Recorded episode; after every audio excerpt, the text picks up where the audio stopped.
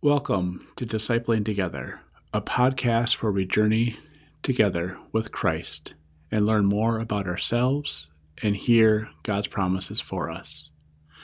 My name is Pastor Dan Foster, and I'm a pastor in the United Methodist Church serving in southern Minnesota. Welcome to the season following around and following Pentecost. Here we hear stories about God's people being God's people and following their calling to be part of who God would have them be. Welcome to Daily Prayer for Tuesday, July 20th, the year of our Lord 2021. Let us prepare our hearts and minds for prayer. Grace and peace to you from the one who is, who was, and who is to come from the seven spirits before the throne, and from Jesus Christ, the faithful witness, the firstborn from the dead, sovereign of the rulers of the earth. To Christ who loves us, and who has freed us from our sins by the shedding of blood, and who has made us to be a kingdom of priests to serve our God and Creator, to Jesus Christ be glory and power forever and ever. Amen. Our reading today comes from the 20th chapter of the book of Acts. From Miletus, he sent a message to Ephesus calling for the church's elders to meet him.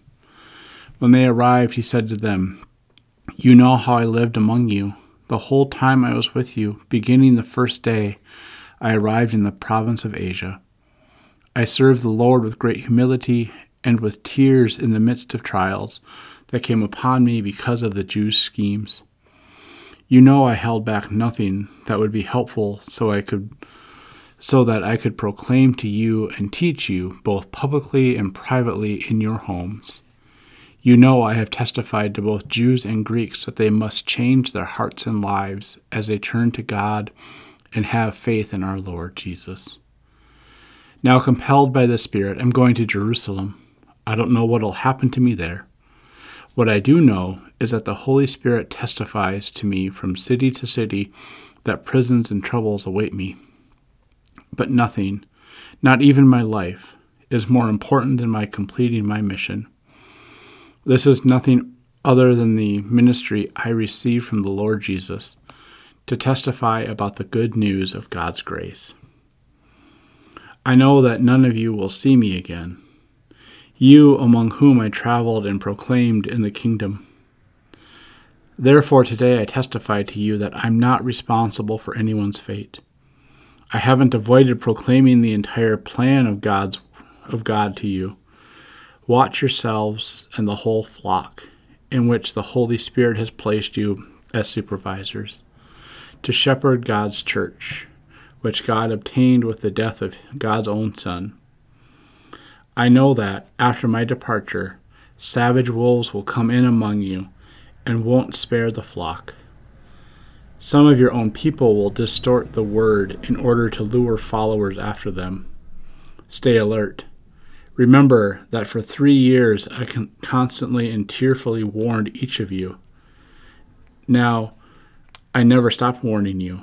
Now I entrust you to God and the message of God's grace which is able to build you up and give you an inheritance among all whom God has made holy. I haven't craved anyone's silver, gold, or clothing. You yourselves know that I have provided for my own needs and for those of my companions with my own hands. In everything I have shown you that, by working hard, we must help the weak. In this way, we remember the Lord Jesus' words It's more blessed to give than to receive. After he said these things, he knelt down with all of them to pray. They cried uncontrollably as everyone embraced and kissed Paul. They were especially grieved by his statement that he would never see them again. Then, then they accompanied him to the ship. This is the word of God for the people of God. Thanks be to God. Amen. Let us pray. Gracious God, you have entrusted us with much as much as Paul was entrusted with, as much as the elders at Ephesus were entrusted with, as much as all Christians throughout time have been entrusted with.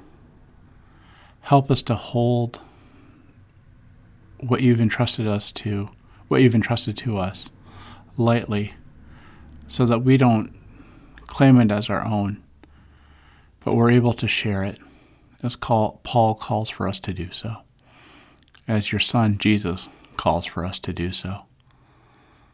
Amen. Now let us pray the prayer our Lord taught us.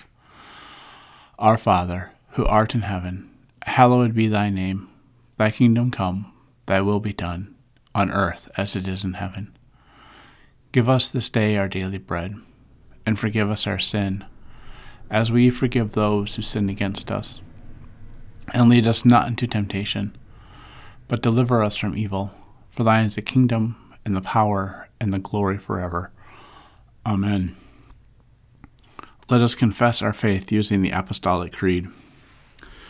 I believe in God, the Father Almighty, creator of heaven and earth. I believe in Jesus Christ, God's only Son, our Lord, who was conceived by the Holy Spirit, born of the Virgin Mary, suffered under Pontius Pilate, was crucified, died, and was buried. He descended to the dead. On the third day he rose again he ascended into heaven, and is seated at the right hand of the Father, and will come again to judge the quick and the dead. I believe in the Holy Spirit, the holy Catholic Church, the communion of saints, the forgiveness of sins, the resurrection of the body, and the life everlasting. Amen. You live in the life of the resurrected Christ. Go now to participate in his reign. Amen.